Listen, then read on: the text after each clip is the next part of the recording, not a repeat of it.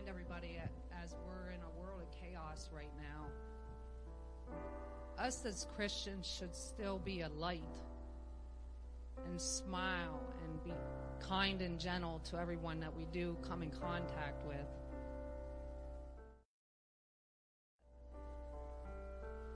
They need to remember that God is still in control and He is a great God. Gonna offer for you guys to stand and worship with us this morning. Praise our Lord. Splendor of the King,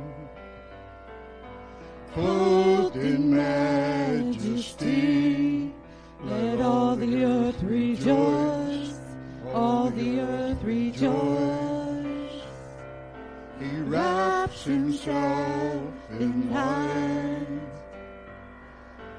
darkness tries to hide and trembles at his voice and trembles at his voice. How great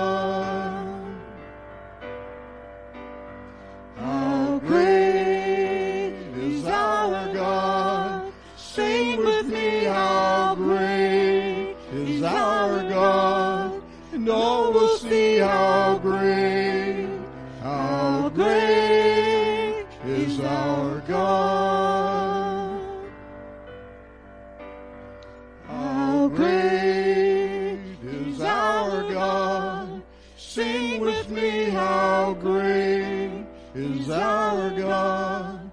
And oh, all will see how great,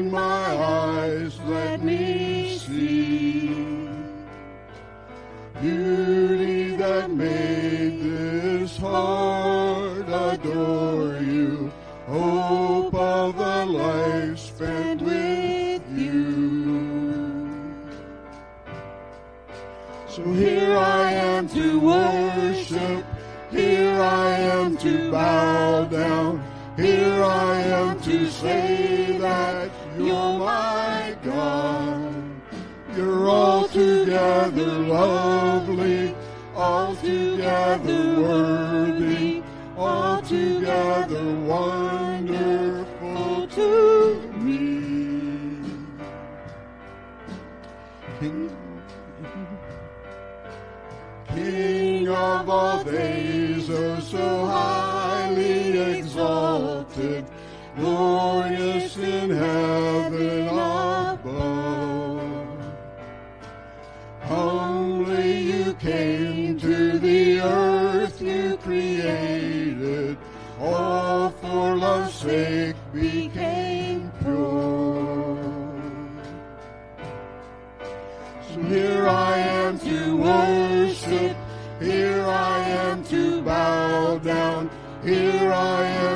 say that you're my God.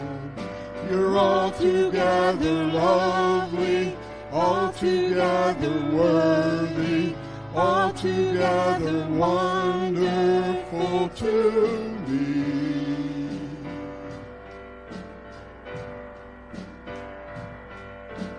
Never know how much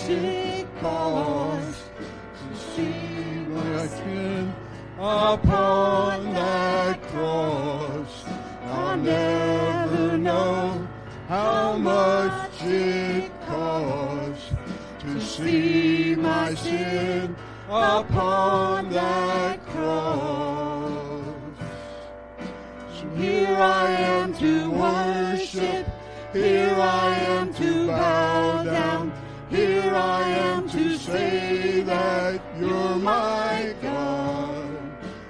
altogether lovely, altogether worthy, All altogether wonderful to me. Here I am to worship, here I am to bow down, here I am to say that you're my God. You're altogether lovely, altogether worthy, altogether wonderful to me.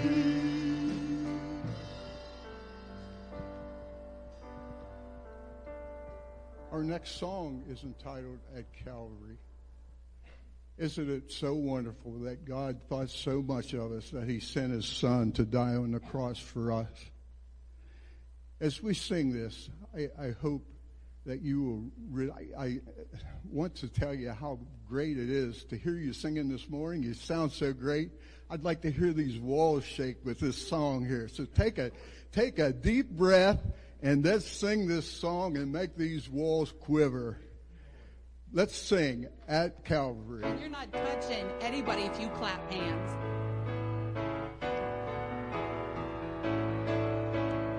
Years I spent in vanity and pride, caring not my Lord was crucified.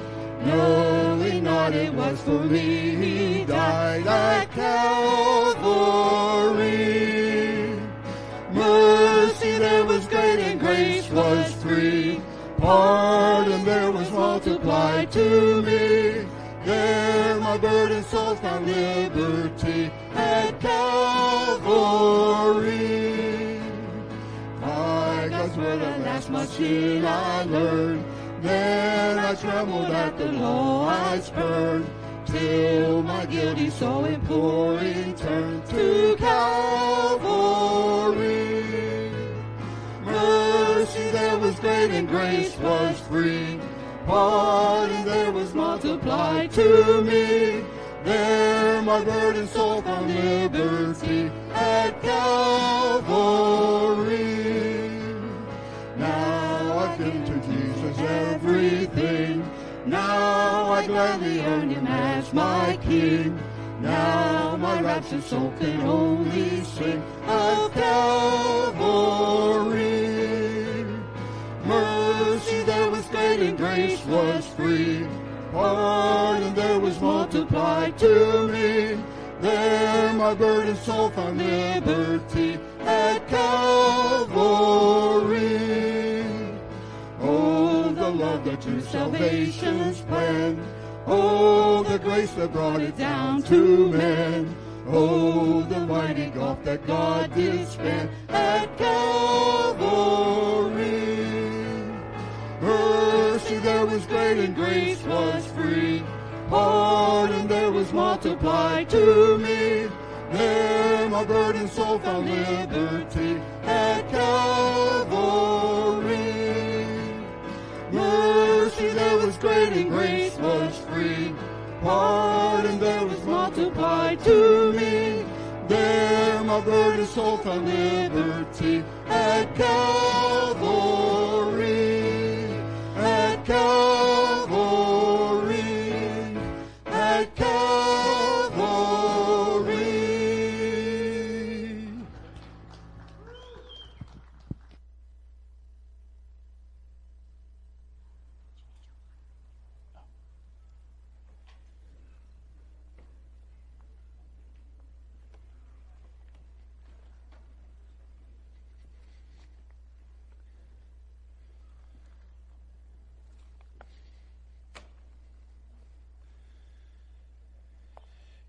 If you have your Bibles, I invite you to turn to Zechariah chapter 5.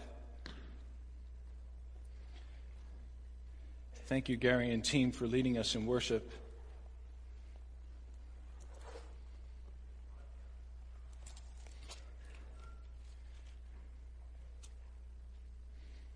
And then the last song that we sang at Calvary um, will be very fitting uh, as I close this morning.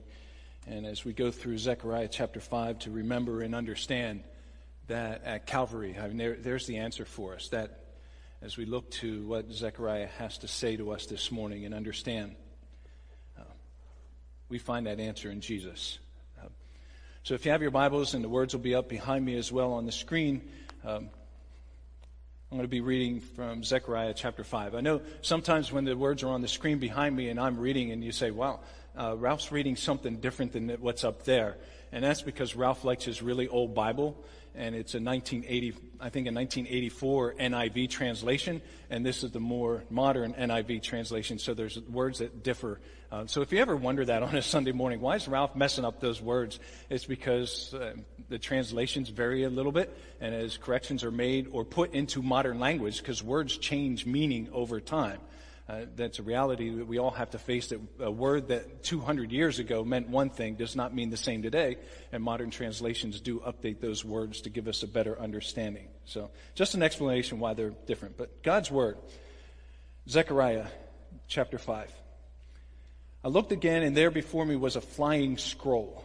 And he asked me, What do you see? I answered, I see a flying scroll, 30 feet long and 50 feet wide. And he said to me, this is the curse that is going out over the whole land. For according to what it says on one side, every thief will be banished, and according to what it says on the other, everyone who swears falsely will be banished. And the Lord Almighty declares, I will send it out, and it will enter the house of the thief and the house of him who swears falsely by my name, and it will remain in his house and destroy it, both its timbers and its stones. Then the angel who was speaking to me came forward and said to me, Look up and see what this is appearing. And I asked, What is it? And he replied, It is a measuring basket. And he, and he added, This is the iniquity of the people throughout the land. And then the cover of lead was raised, and there in the basket sat a woman. And he said, This is wickedness. And he pushed her back into the basket and pushed the lead cover down over its mouth. And then I looked up, and there were before me two women with their wind, with the wind in their wings, and they had wings like those of a stork. And they lifted up the basket between heaven and earth. Where, where are they taking the basket? I asked the angel who was speaking to me. And he replied, To the country of Babylonia, to build a house for it. When it is ready, the basket will be set there in its place. Let's pray together. Heavenly Father, we prepare our hearts to receive your word this morning, to hear from you, to allow your Holy Spirit to speak into our lives. Help us to hear your truth from the words of Zechariah, from the prophecies that he foretold, from the visions that he saw.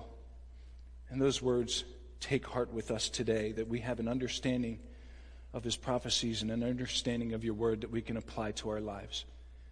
May we be changed by your word this morning. May it come alive in our lives and be a light for our path. We ask this in Jesus' name. Amen. So, Zechariah 1 through 4, and as, as I warned some people on Wednesday night, Zechariah 1 through 4, we have all of these wonderful, positive, uplifting promises of God, these prophecies of God of this great future that was going to happen, the coming Messiah, and then we get to Zechariah chapter 5, and all of this comes to a stop. Uh, what is shown uh, from Zechariah chapter 4 takes a different turn. And so these promises of a great future come to this stop, and we take this different turn where the people of Judah are told and shown to them that in chapter 5 that even though, there, even though there's a bright future ahead of them, even though there's great promises of God and a great promise of a, a Messiah that would come to save them, God still takes seriously and is serious about the business of dealing with sin in their lives. So one Sunday morning, a married couple, they were getting ready to come to church. And as they were getting ready to come to church, the wife started feeling a little bit sick and she said, I'm just not going to be able to go this morning. So the husband said, well, I'm still going to go to church. And so he goes to church and he comes home and when he gets home, his wife says, well, what was the sermon about? And the husband says, sin. And the wife looks at him and says, well, the, the, the, preacher must have said something a little bit more than that. I mean, what else did the preacher say? I had to say something more than sin. And the husband looked at her and said, God's against it. If you look at Zechariah chapter 5, there's the message. So if at this point you want to hit the button and, and tune me out, uh, uh, you, you got the whole message there. Sin and God's against it. And that's what we have this morning in Zechariah chapter 5. And that, there's a summary for chapter 5. And so as I look at these images and I look to the, the prophecies that Zechariah brought forth here, we're going to break down real quickly and go through them. I won't say real quickly. There's my whole introduction this morning. Sin, God's against it. But we're going to start delving in and see what God wants to say to us. And so we're going to start right out and looking at the first four verses in Zechariah and see what, what I'm going to call the standard of sin where God holds up a standard for each and every one of us of what sin is and how we should react to it. Uh, right in the first vision that we have, we have this flying scroll, and it's described to us as being 30 feet long and 15 feet wide. And this is the vision that Zechariah says. And if I count it off, one, two, three, four, five, six, seven, as wide as, as wide as this stage is, there's 30 feet. So if you want to put it in perspective, 30 feet, 2, 4, 6, 8, 10, 12, 14. I should have done this before church square this stage off, and that's how big this flying scroll was, to put it in picture. It's flying over his head, and we're not told whether Zechariah could read it or not read it, but the, the angel of the Lord read it for him, and he gave him a picture where on one side of this, it says that every thief will be banished, and on the other side of it, it says whoever swears falsely will be banished. And verse 5 repeats the same uh, theme for us in verse 5, where we hear about the thief in the house of him who swears falsely by God's name. So we have two different things that are here.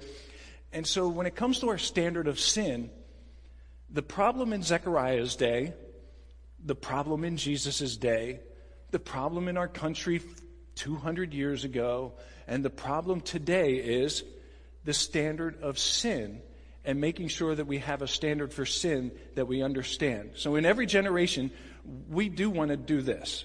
They did it in Zechariah's day. They were doing it in Jesus' day. They were doing it in our country 200 years ago. And we do it today. We want to set the standard of sin as being the culture that is around us.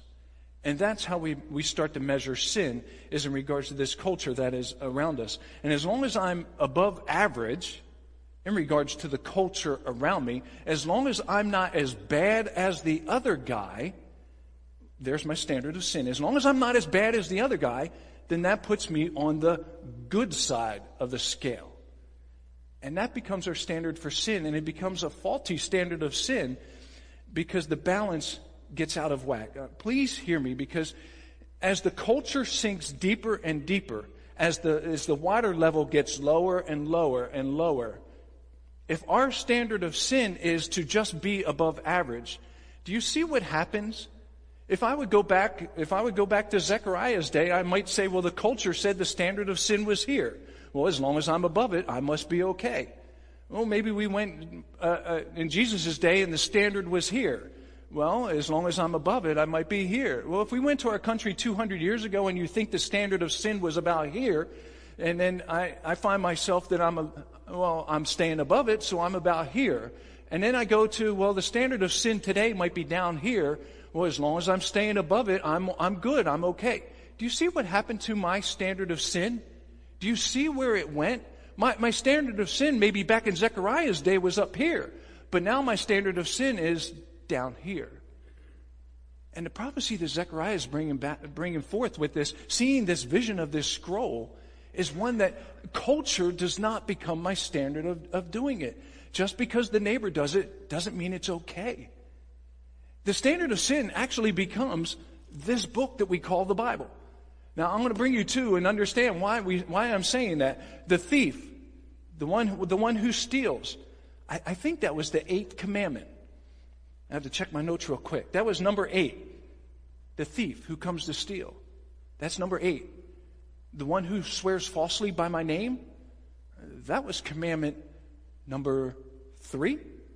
So when we take the Ten Commandments and understand that we have this flying scroll that sets a standard for sin for us, a measuring stick for us, and on one side is represented one part of the Ten Commandments, and on the other side is represented the other part of the Ten Commandments. Even Jesus brought this forth in Matthew chapter 22 when Jesus was questioned about the greatest commandment of the law. Okay, is it love? The, you know, is it uh, thou shalt not steal? Which is the greatest commandment? Thou shalt not commit murder. Uh, thou shalt not covet. Which is the greatest commandment? Jesus didn't list out the Ten Commandments. Matthew 22, Jesus replies. He says, "Love the Lord your God with all your heart and all your soul with all your mind." That's the first and greatest commandment. Why did he say that? That's not one of the Ten Commandments, is it? If I take the first group of commandments, that is the group of commandments. Now I'm going to go to what else Jesus said. And the second is like it love your neighbor as yourself. Well, that's not in the Ten Commandments, is it? No, it's not. But it represents the second half of the Ten Commandments. We have two different sides of the Ten Commandments. One is directed towards God, one is directed to my neighbor. And Jesus highlighted that for us in Matthew chapter 22. And then he says in verse 40, all the law and the prophets hang on those two commandments. All the law of the prophets hang on those two, two commandments. One side of the scroll, the other side of the scroll, a flying scroll, a standard of sin that flies about, uh, about us. And Jesus has taken those two sides and summing them up for us. And the Word of God is the standard of sin in our lives. And we have to hold it as the standard of sin in our lives and never compromise anything against the Word of God because that's the basis and that's our standard of sin, not the culture around us. Now, I'm going to give you some things and get on a soapbox for a little bit. When we're building a house, we have no problem following a code standard. When you're building a business, you have no problem following a code standard. The inspector comes in and he looks to make sure that you're matching code, that you're following code. And we, we believe that's okay. Why do we believe it's okay? Because I don't want to buy a house from a guy who built it not according to code. When the wind blows, I want it to stand up. When the hurricane comes, I want it to stand up. I want it to be to code. When I buy a new car, I certainly hope that they build it according to code. I want my turn signals to work and the brake lights to work. I want to be able to know that every time I hit the brakes, my car is going to come to a stop because there's certain code. And in Pennsylvania, we get our cars inspected every year to make sure certain things, certain safety things are up to code. And we want to match that standard. And we do it for the safety of our lives when we get into that car. When we go hunting, when we go fishing, there's a code we follow. I can't just go out and shoot 25 deer in a single day. I can't just go out with a big net and drain the whole stream of every fish that's in there. There's a code that you follow when you go out fishing, when you go out hunting, and you follow that code. When it comes to baking a cake, when it comes to baking a cake, I hope that you follow a code. Because if you're going to invite me to come over to eat that cake and you didn't put the right ingredients into that cake, I'm not going to be too happy because you didn't follow the recipe, the code for getting there and baking that cake. But why is it when we want to walk through this life as a Christian and God puts a standard in front of us, we refuse to read it and we refuse to obey it? See, we're okay with code in every part of our life, but when it comes to our Christian walk, we refuse to read it and we refuse to obey it. And at best, we believe and we obey what fits our own purposes and what lines up with the culture around us. Since, since today's Father's Day, I'll pick on men. Men won't serve their wives. Men won't serve their wives, even though the Bible says that we need to do it. Men will exasperate their children, even though the Bible says that men don't exasperate your children. We, st- we covet and want everything that everybody else has. We steal if we think we can get away with it. We'll lie about our neighbor, and we'll definitely lie about our ex spouse if it's to our benefit. We'll lie about our neighbor, ex spouse, have the advantage. We have, our faithfulness and fidelity in marriage is a ship that has long set sail. If we knew that we could kill somebody and get away with it, hey, run them over. No, if nobody's going to catch us, and no one will ever know, parents get no respect. There's nothing in, of God that's held holy anymore. God's name is a common swear word in normal dialect, even amongst Christians. We worship the God of consumerism, television, and bow at the altar of nature, and everything is worshiped except for God. And don't even get me started on how churches today condone homosexual marriage, how people can stand up and say killing babies are okay, or every other atrocity that's going on in this country. Don't get me started on how it's okay to get drunk on Saturday night and turn around and worship God on Sunday morning, or how we can post on social media how everybody just needs to love like Jesus loved, and then you turn around and call somebody deplorable in your next post. Do you understand? If we don't have a standard for sin, everything else just gets thrown out with it.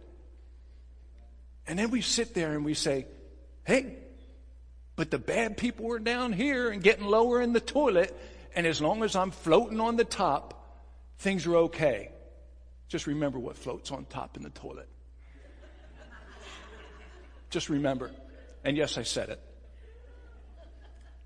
Our standard has to be bigger and higher than what's floating. We need to have a standard for sin. And there, there's the flying scroll. There's the flying scroll, a standard for sin. And Zechariah is holding it up for the people of Judah and saying, You need to follow a standard. And God set it for you. And God's saying to us today, it doesn't matter what culture's doing. It doesn't matter what your neighbor's doing. It matters whether you have a standard of sin and what you are doing. We need to be careful with that standard of sin because the standard of sin never changes. Never changes.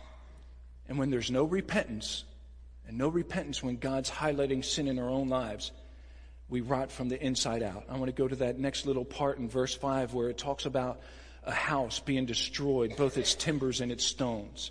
A house being destroyed in its timbers and its stones. If we don't repent of the sin that's in our lives, it will rot us. It's like a cancer. It gets inside of us and it rots us. It's like a bad apple in a, in a bag of apples, a bad potato that's in your potato bin, a rotten onion. It starts to rot everything else in there and it rots it right from the inside out. Have you ever noticed that if you forget to get rid of that rotten potato in the bottom of your potato bin, where's your potato bin going to end up? It's going to end up out in the trash can because it'll rot the wood as well. See, you sin in the house, sin in the house, it rots the timbers, it rots the stones, it destroys everything from the inside right out.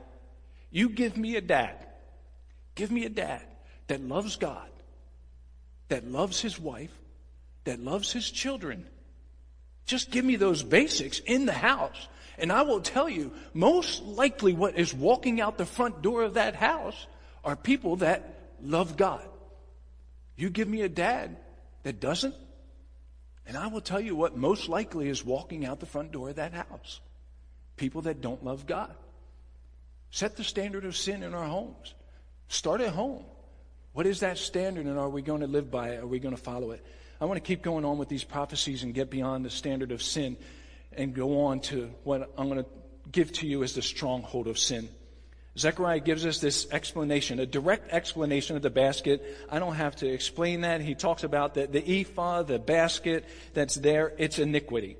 It's sin. This is iniquity. We find that in verse 6. But we're also told about this cover of lead that is there. This cover of lead on the basket, which is, which is the weight the stronghold of sin that just weighs us down. If you notice in the imagery, I don't read anything in this image at all in this prophecy about how they had to tie the lid down, how they had to put the latches on. And, and, you know, if you have a cooler, you put your cooler lid down and, and, it'll blow back open if it's on the back of your truck. If you don't latch it down, you have a latch, you close it down. If you have a mason jar, you put the little screw lid on, you screw it on tight. I want to tell you, with the weight of sin in your life, when you get rid of the standard of sin and you move on with the weight of sin in your life, the, the stronghold of sin in your life, it's just there and weighing you down. Nothing has to be latched. Iniquity's in that basket and can't even come out, come out because of the weight that is there. The sheer weight of the lead cover and becoming the stronghold of sin. Hebrews 12:1, God's word says, "Let us throw off everything that so easily entangles." Let us throw off everything that hinders and the sin that so easily entangles. When sin is little, when it's small, it's easy to toss it off. It's easy to toss it off. Oh, Lord, I'm sorry. Forgive me, Lord. I repent of that. I don't want to do that. And I toss it off. If you've ever been walking through weeds and they're just little bit of weeds, they're easy to deal with. This is the time of the year when you have a garden, when a lot of people have gardens. If your weeds are little, they're easy to deal with. You go in with the hoe, you go in with the little rototiller, whatever you might have, or you go in and you spray them, whatever it is. But the, the little weeds are easy to take care of. But once you let those weeds get a little bit bigger, they start to entangle and they start to entrap us and they start to choke things out. And if you let them get even a little bit bigger, then they're impossible. You have the image of your garden in your mind. Those weeds just take over and they hold everything back, and then the garden's just a pot. It's a waste. You can't even separate the weeds from whatever's good, and, it, and it's just destroyed.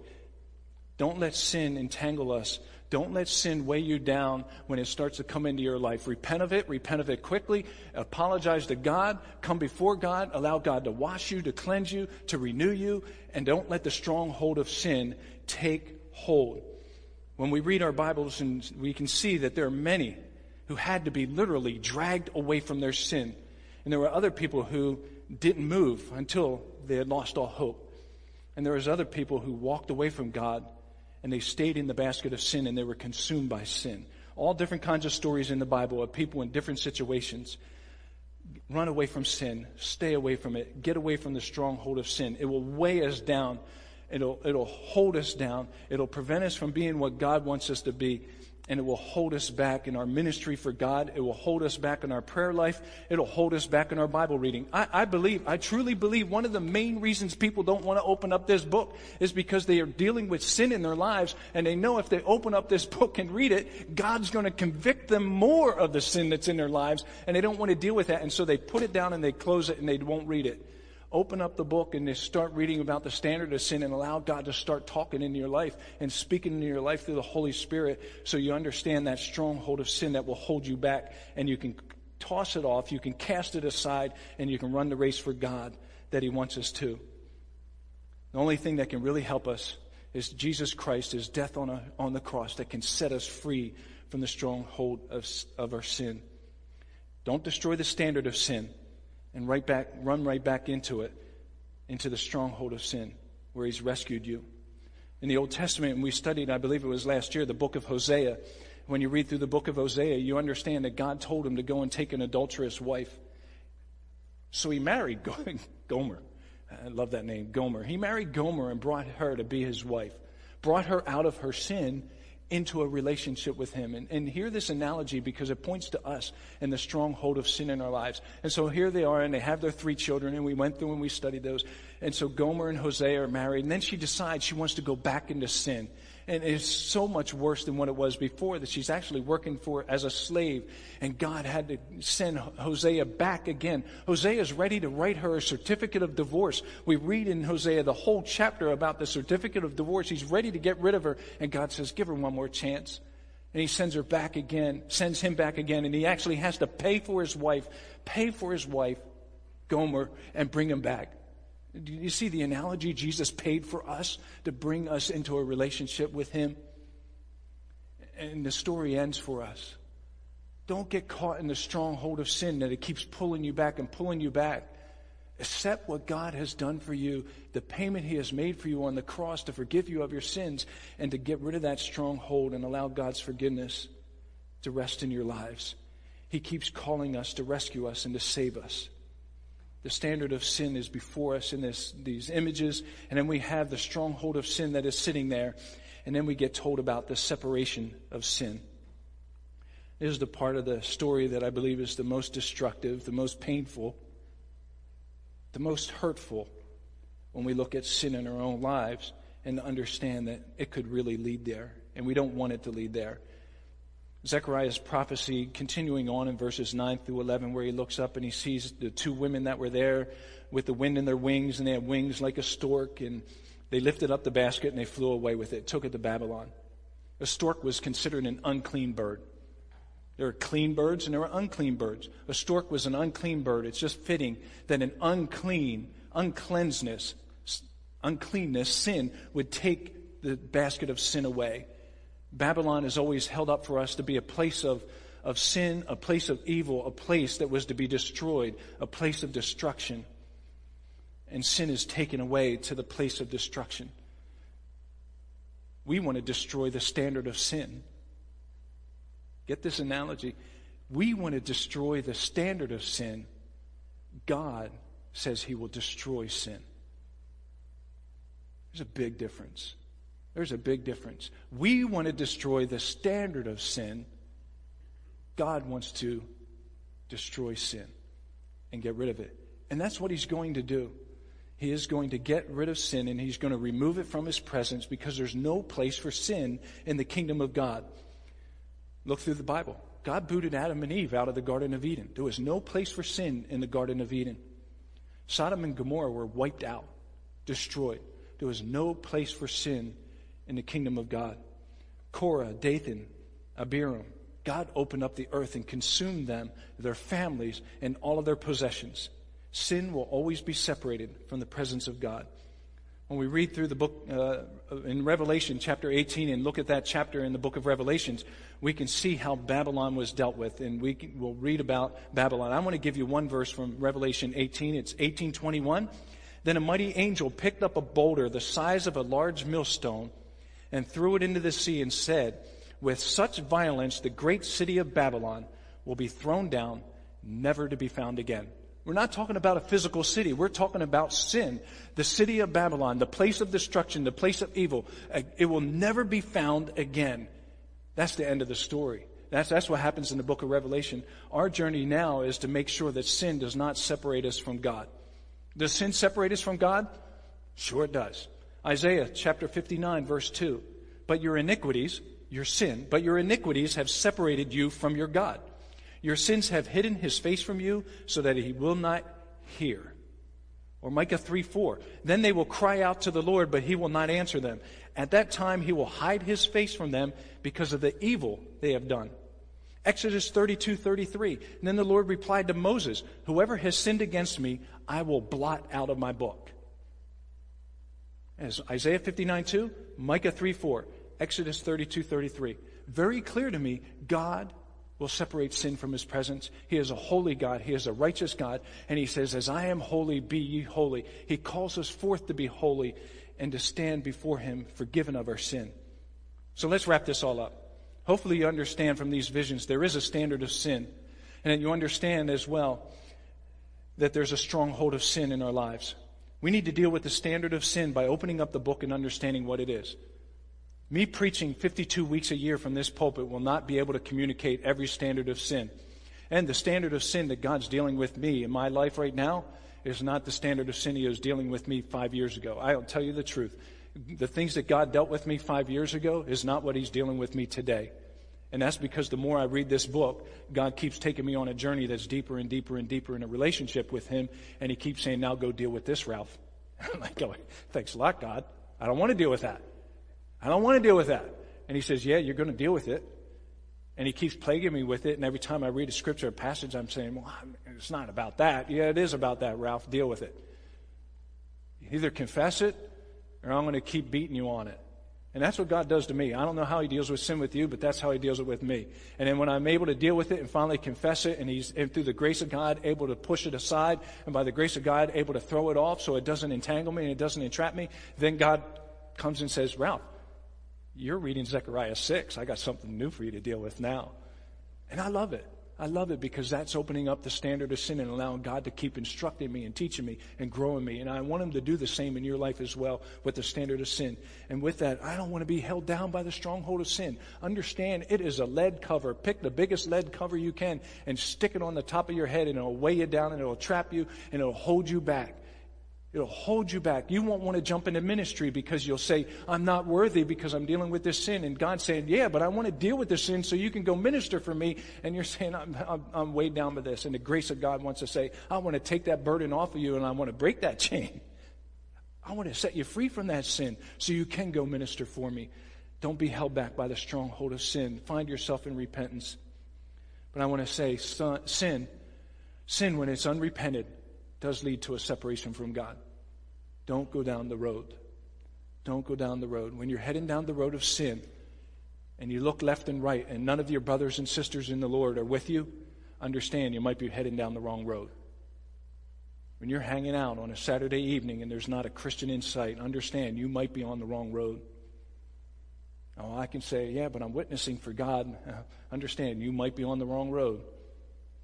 And allow God to speak to your heart and get you off that road and get you coming back to Him on the narrow path that leads to God. Don't go down that road because in the end is destruction. In the end is separation from God. When we get to the eternal kingdom of God, when we get to His eternal dwelling place, there will be no sin. We will be 100% removed from the presence of sin. Today it's all around us, but one day we will stand before God and there will be no sin. And anyone who has not confessed their sin will find themselves separated from God as well. Find yourself looking to God. There's an old song Turn your eyes upon Jesus. Look full in his wonderful face, and the things of earth will grow strangely dim in the light of his glory and his grace. There's the answer at Calvary. At Calvary. Jesus died on the cross for our sins. That's why he went there. He loved us so much, he says, I want you to see my standard of sin and understand how it's a stronghold in your life and understand how it will separate you and keep separating you. And I want to set you free from that at Calvary. And He died on the cross for our sins to set us free. And He offers it, but we only have it if we want to receive it. When we want to confess our sins and allow Jesus to forgive us. I don't talk a lot about my running. But the other day I went for a, a short run with my, my daughter, a little bit over eight miles. And when we were about seven and a half miles in, it started to rain. And at that point, seven and a half miles in, 75 degrees, high humidity, I was already wet. I was wet from head to toe, soak, soaking wet. And it started to rain. And it was nice, one of those, it wasn't summer yet. It was still Friday, so it was still spring. Welcome to summer. On that last day of spring, that nice, warm spring rain, just washing down. Now, she was behind me a couple steps, not real far, just a couple steps. And we were nearing the end of our run. And I'm just running like this with my hands up, just feeling that rain washing down over me. It felt so good. It was refreshing. It was uplifting. I could have stood out there for an hour and just let it wash all over me. It felt so good as we were finishing up the, rain, uh, up the run in the rain. And it made me think that's what it's like when Jesus comes to us and he says, I want to forgive you. Just allow me to. And we say, Yes, Jesus, I want your forgiveness in my heart. Yes, Jesus, I want you to cleanse me from my sin, to wash me, to make me new, to wash away my sin because of what you did at Calvary. And we stand there.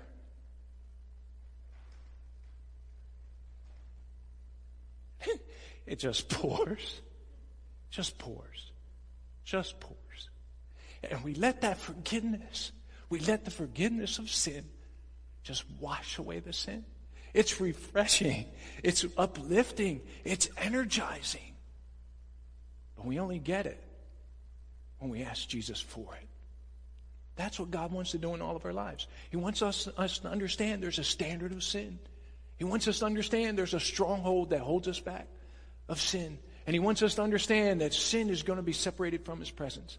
And then He offers us Jesus Christ to forgive us and to wash us, to cleanse us, to set us free. It's quite good. It's refreshing. It's uplifting. Jesus said in John 10:10, 10, 10, "The thief comes to steal and destroy." I don't want that. But Jesus said, "I have come that they may have life and have it to the full." I do want that. I hope you want it too. Do you want Jesus? Grab a hold of him. He'll cleanse you. He'll forgive you. He'll wash away your sins. Let's pray. Heavenly Father, at Calvary, oh, I can't even fathom, truly understand the great work that you did at Calvary. Oh, at the cross, Jesus, you died for our sins. You forgave us. You cleansed us. Help us even today, whatever sin we may be dealing with in our own lives, Lord, help us today to ask for that forgiveness and get that cleansing in our lives. Help us, Heavenly Father, to truly understand the forgiveness that you have for us. Lord, as we go our separate ways today, help us to be willing to open up your good book, to understand the standard of sin and to understand what you want to do in our lives and the goodness that you want us to do and, and the bad that you want us to stay away from. There's two sides of that. Lord, help us to walk in your grace and your forgiveness. Lord, whenever sin starts to trap us, help us to come back to you and say, Lord, forgive me, cleanse me again, wash me again. Help us, Lord, to understand clearly, clearly your forgiveness. Help us to say, Yes, Jesus, I want you, Lord of my life. I want your cleansing. I want a relationship with you. Give us that relationship, Lord, in a deep and mighty way. I ask you, Heavenly Father, that you pour out your grace upon us and you continue your hedge of protection around each and every one of us. You be with our families, guide us, Give us your wisdom.